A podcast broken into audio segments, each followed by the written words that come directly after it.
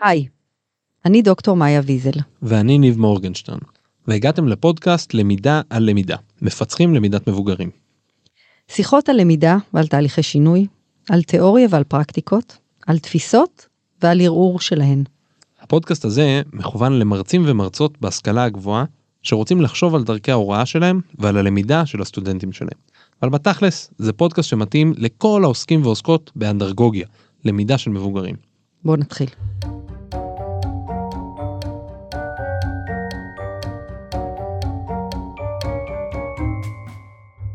למידה על למידה. דוקטור מאיה ויזל וניב מורגנשטרן מפצחים למידת מבוגרים.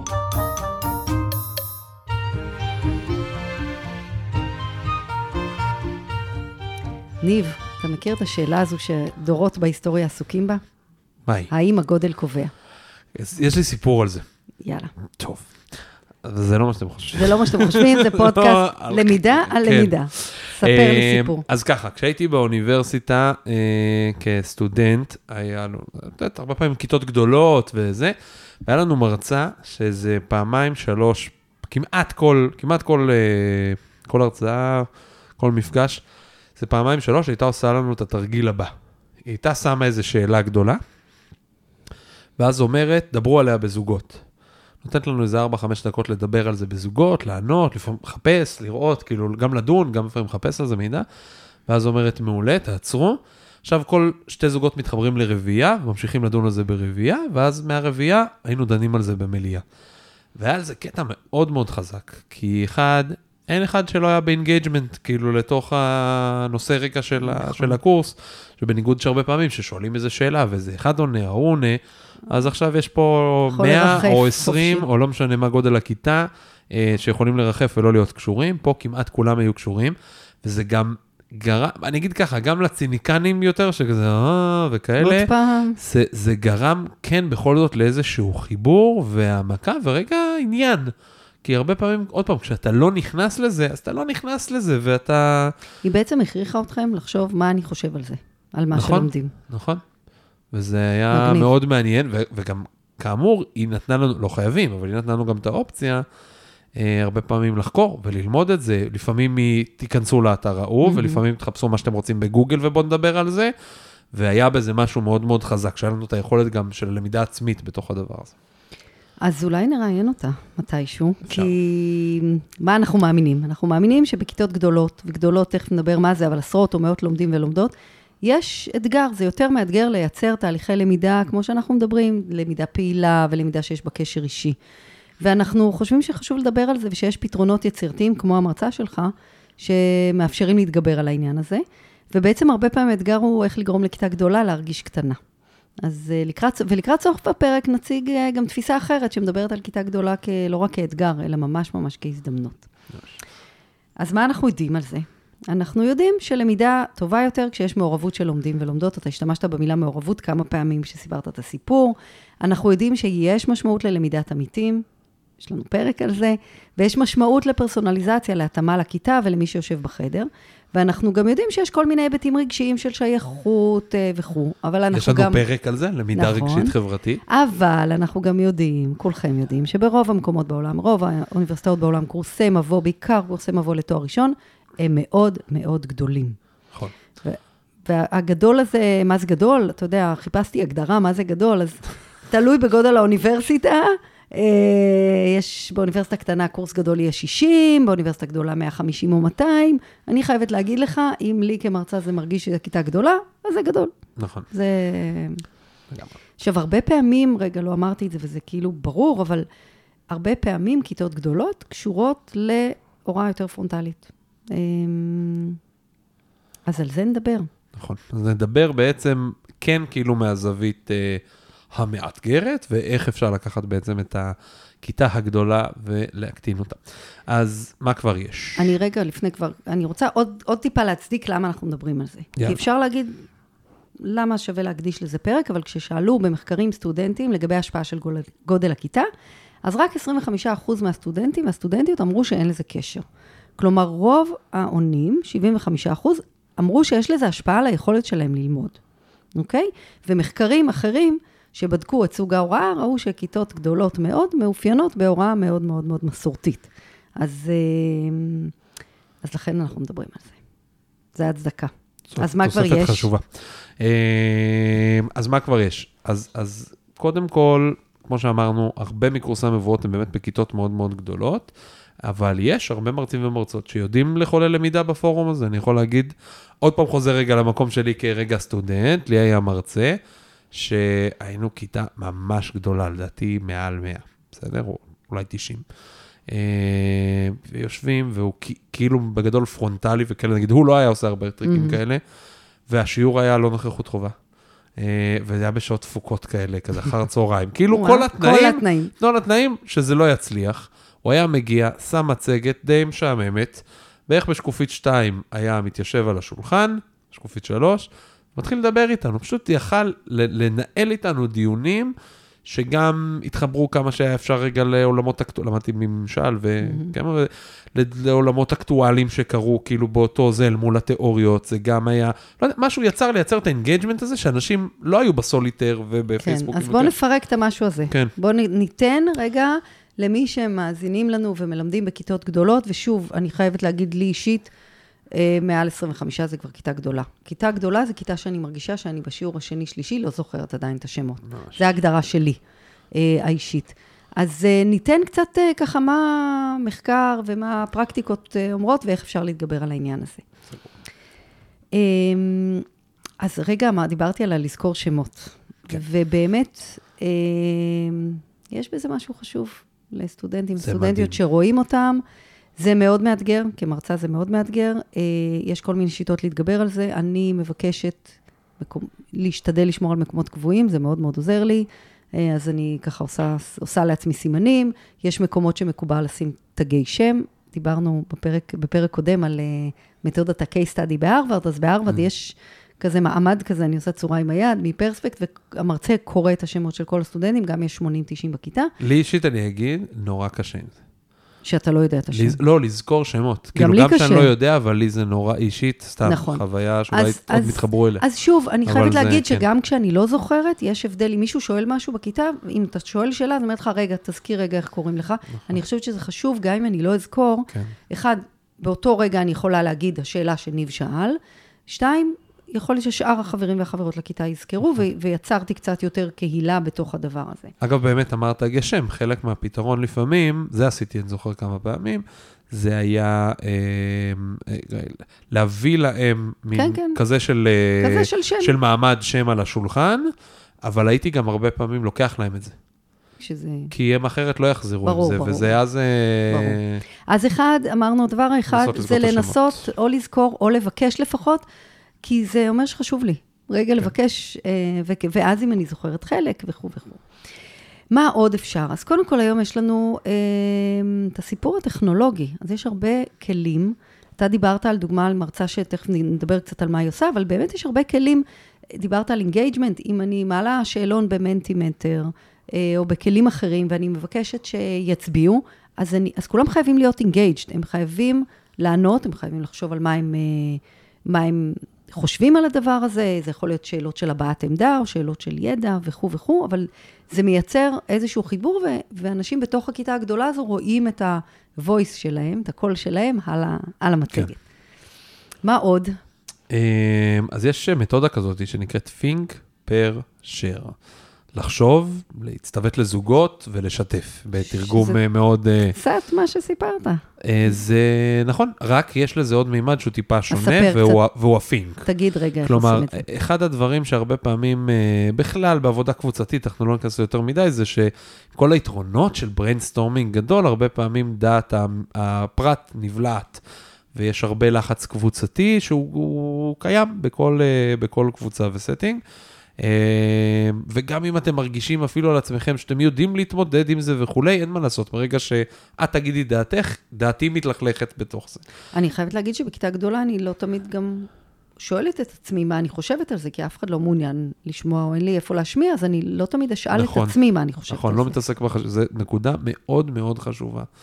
אה, ואז את לא מביעה עמדה ואת לא עושה תהליך חשיבה פנימי. ואז אין אז- הפנמה של ה... אני לא מתחברת לחומר, מה שנקרא. יפה, ואז בדיוק המתודה הזאת נועדה להתגבר על זה. היא אומרת, פין, קודם כל שב לבד. שמתי שאלה, לא משנה כרגע מה היא, תחשוב לבד, תנסח לעצמך שלוש שורות. וזה ממש, הנה, נותן את זה, שנקרא הנחיה, הדרכה מונחית.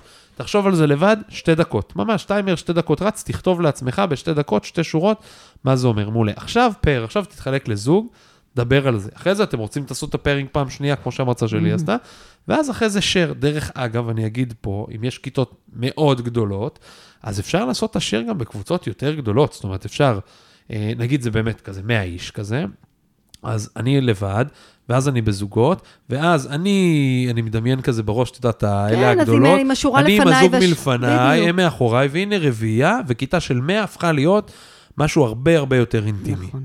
ועוד מעט נדבר למה זה קשה ומורכב, אבל, אבל, אבל- זה עובד אבל גם, אפשרי. זה יודע לעבוד. אבל אפשרי. נכון. אמ, ו, ובעצם מה שאתה, הטכניקה הזאת של אה, think pair share, או כל טכניקה אחרת של קבוצות קטנות או זוגות, היא נמצא בהרבה מחקרים שהיא מגבירה מעורבות והיא מפחיתה נשירה של לומדים. ועוד דבר שהיא עושה, היא מאפשרת להביא את השונות בכיתה לתוך הלמידה, ונדבר גם על זה, אבל בעצם יש פה עניין של יצירת קהילה לומדת ולא אוסף של פרטים אה, שלומדים. מה עוד? אני רוצה רגע לדבר על, ה, אמרת על השורות, אני רוצה על הטכני הכי basic, basic, basic, לוודא שכולם רואים את המצגת שלי ממקום מושבם וכולם שומעים אותי. זה כל כך לא ברור, בכיתות גדולות לא תמיד יש ציוד הגברה מתאים, כן. בכיתות של 100 או 200 סטודנטים וסטודנטיות. רגע, לעצור בהתחלה ולשאול, גם אלה בשורות בסוף בסוף שומעים אותי? גם אלה בצד רואים את המצגת? כאילו המינימום של המינימום, ל- לראות שכולם בכלל באותה תמונה ובאותה. באותה כיתה.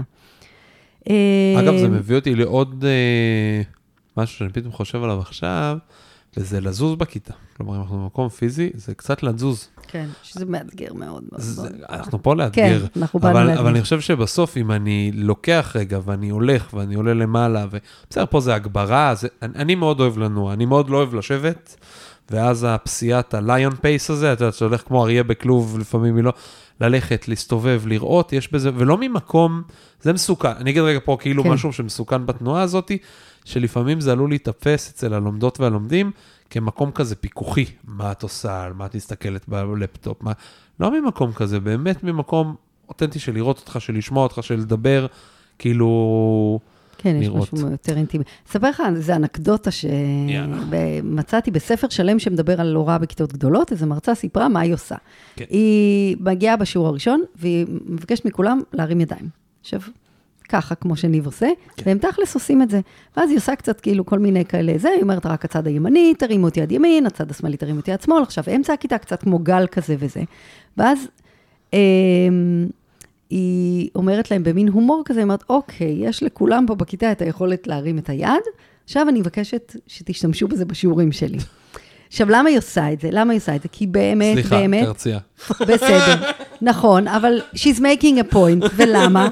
כי בכיתות גדולות, גם אם יש לי שאלה, הרבה פעמים אני ארתה להעלות אותה. נכון. גם כי אני אה, מפחדת להצטייר אה, כשהשאלה שלי דבילית, ואם יש יותר אנשים אז זה יותר מלחיץ. וגם לפעמים התחשבות, מה, אם כל אחד ישאל מה שיש לו, אז ייגמר כל השיעור, ולכן נטייה שלומדים בכיתות גדולות היא לא לשאול שאלות. זה אומר גם אחריות עליי, האם אני שואלת שאלות אמיתיות, האם אני נותנת הפסקה אחרי שאלת השאלה, והאם השאלות שלי לא מנוסחות רטורית, האם אני באמת באמת רוצה שייתנו לי תשובות או שיעלו שאלות. אז יש פה אחריות עליי כמרצה, אני לא יכולה לשאול, יש שאלות? טוב, הנושא הבא, אלא אני צריכה רגע... אבל גם איך את מתייחסת לשאלות. יש לי משהו בסוגריים שנייה, שבכלל השאלה לא צריכה להיות, יש שאלות, זה מזה שאני מעבירה סדנאות רעיון, אלא איזה שאלות יש. כאילו, אם יש שאלות, התשובה נכון. היא או כן או לא. איזה שאלות יש לכם? כן. ואז זה מזמין שאלות. אני כמובן צריכה גם להתייחס, זה אחד האתגרים, כי לפעמים שאלות שלוקחים אותנו, לוקחות אותנו הרחק, הרחק.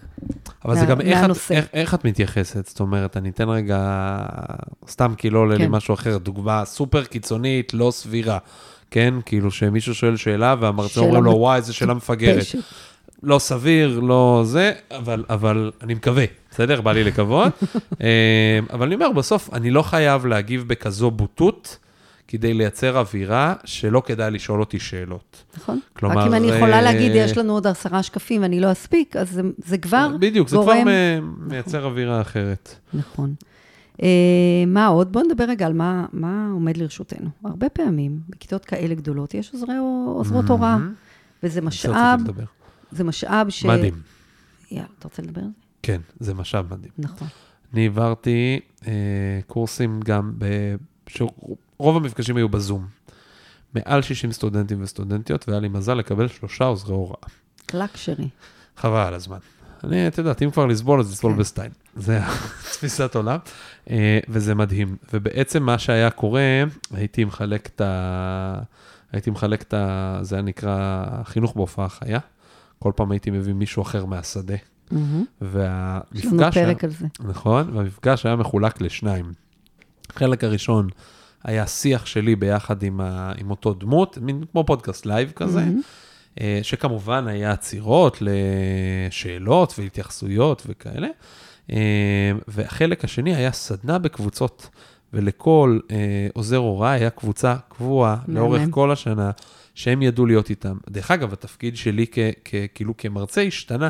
נכון. כי מה שאני הייתי עושה זה הייתי משקיע המון זמן בהכנה ביחד עם עוזרי הוראה שלי, מה עושים, מה המבנה, מה הסדנה, איך אתם מנחים. הייתי מסתובב ביניהם, כאילו בתוך הזומים, בחדרי הזומים. עכשיו, אותו דבר שהיו עושים מפגשים פיזית, אותו דבר. הייתי מסתובב ביניהם ורואה, אבל נותן להם המון זמן ומעצים אותם. אגב, לעוזרי הוראה זה נורא פיתח אותם. מאוד. הם למדו מזה המון על הנחיה והוראה, זה, זה שוב וזה... ווין ווין, זה ממש. משאב מצוין, זה גם מפתח אותם, זה גם מאפשר לך אה, לדעת שהסטודנטים והסטודנטיות מקבלים יחס אישי, ויש מישהו שרואה אותם, והם נמצאים במסגרות מגוונות, אז באמת אפשר לעשות שיעור, לחלק אותו לחצי שעה פרונטלי, ואז עבודה בקבוצות קטנות, אפשר שיעור כזה ושיעור כזה, אבל זה משאב שאפשר להשתמש בו בהחלט. ממש. אה, וגם דברים אחרים שדיברנו עליהם, כמו מתן בחירה, או כמו הכיתה ההפוכה, זה דברים שהם רלוונטיים מאוד בכיתות גדולות, כי הם מאפשרים פרסונליזציה, מאפשרים אה, ערוצי תקשורת אה, אחרים בין לומדים ללומדות, שהם לא רק בזמן השיעור המאוד מאוד גדול. כן. אבל למה זה מאתגר? תמיד אנחנו באים עם תמיד. המאתגר הזה, אף פעם אין אצלנו היינו צריכים חיים קלים. לקרוא לזה, באנו להוריד. נכון. כולם באים להרים, לא, אנחנו כאילו באנו כל פעם אנחנו עם הלמה מאתגר, כאילו אין שום נושא שדיברנו עליו שהוא לא מאתגר. נכון, אבל זה נכון. אנחנו- אבל זה מאתגר. נכון. אז זה מאתגר, כי לא כולם רוצים ל- להשתתף. אנשים לא תמיד אה, בא להם נהפוך הוא, הם מבסוטים, או רגילים. לא או להשתתף. להיות פסיביים. נכון. ואז אה, פתאום מייצרים איזה, זה, איזה תרגיל מתודה סיטואציה, שבה אם אני לא אשתתף, משהו ירגיש לי מוזר, או ירגיש מוזר לסביבה, ופתאום זה מייצר חוסר נוחות. אה, אז זה נגיד נכון. אתגר אחד. אני- שאני אני רגע כבר אתן את הפתרון, אני חושב, הפתרון חלקי הוא קודם כל לעשות תיאום ציפיות. אני נכון. מקווה שהמרצה שלך אמרה משהו כמו, אמנם זו קבוצה גדולה, אבל במהלך השיעורים אתם תידרשו לעבוד בזוגות וכו', אז עשתה תיאום ציפיות, אה, והסבירה שאתם אמורים להיות מעורבים. זה נראה, אני מקווה.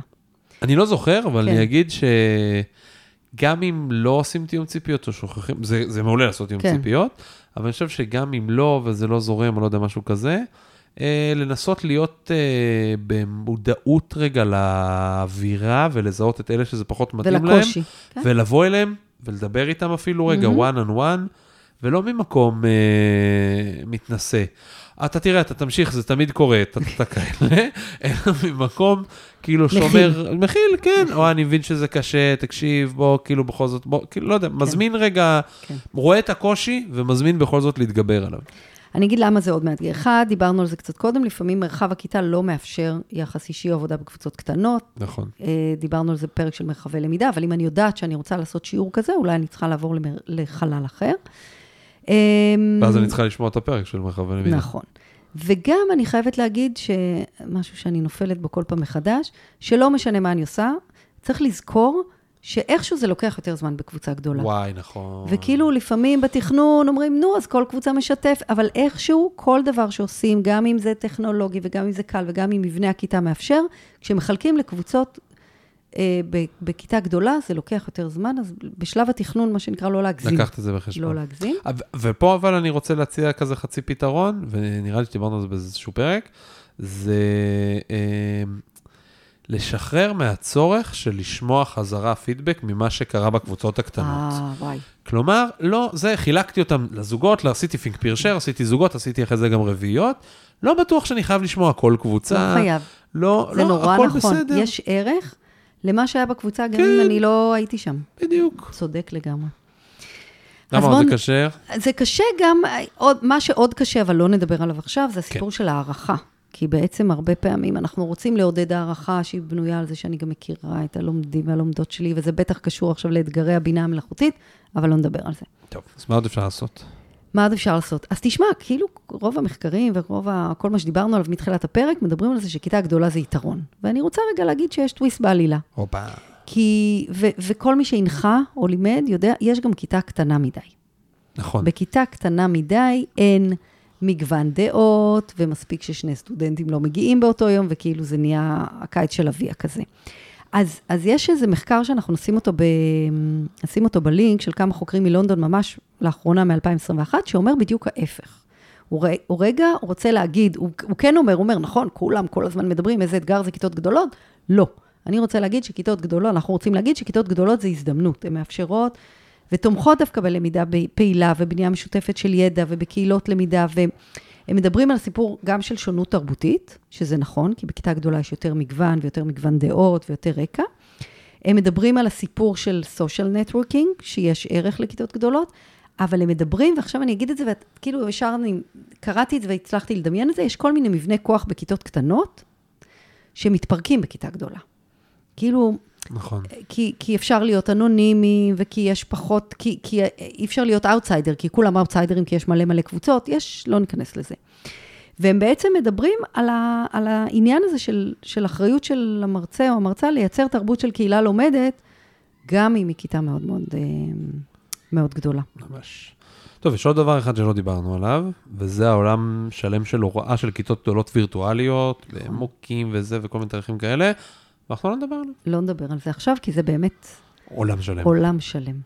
אז אה, מזמינים ומזמינות אתכם גם לשתף אותנו בעוד אה, רעיונות, פרקטיקות, פתרונות, להתגבר על האתגרים של כיתה גדולה, וגם אה, על איזה הזדמנויות, עוד הזדמנויות שיש בהוראה בתהליכי למידה בכיתות גדולות. ואנחנו רוצים להזמין אתכם גם לשתף את זה, אם זה פרק שעניין אתכם. בואו תעזרו לנו רגע, זה כיף, כאילו. הרבה זמן כזה היה לנו איזו הפסקה קטנה, ועדיין המשיכו להאזין, וזה מדהים. אבל אנחנו רוצים להגיע לכמה שיותר אה, נשים ואנשים שעוסקים בלמידה אה, של אנשים, של בקיצור, בוגרים. שתפו עם כל מי שיש שתפו. להם מעל 60 סטודנטים בכיתה. אה? כל מי שזה מרגיש לו... זה- גדול. כל מי שזה מרגיש לו גדול. אה, זהו, אז נראה בפרק הבא. ביי. יאללה ביי.